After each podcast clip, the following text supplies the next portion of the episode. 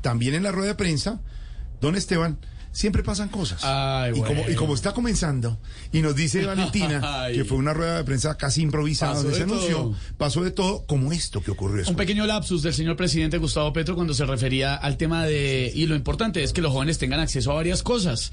Acceso, por supuesto, a la educación, al agua. Oiga, el presidente de Petro.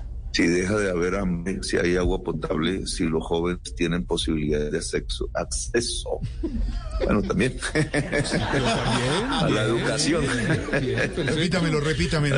Freud decía eso. ¿Sabe que esa parte es interesante? Sí, sí, Sí, sí, no, claro. claro, Sí, Derecho humano. De nuevo, de nuevo, presidente.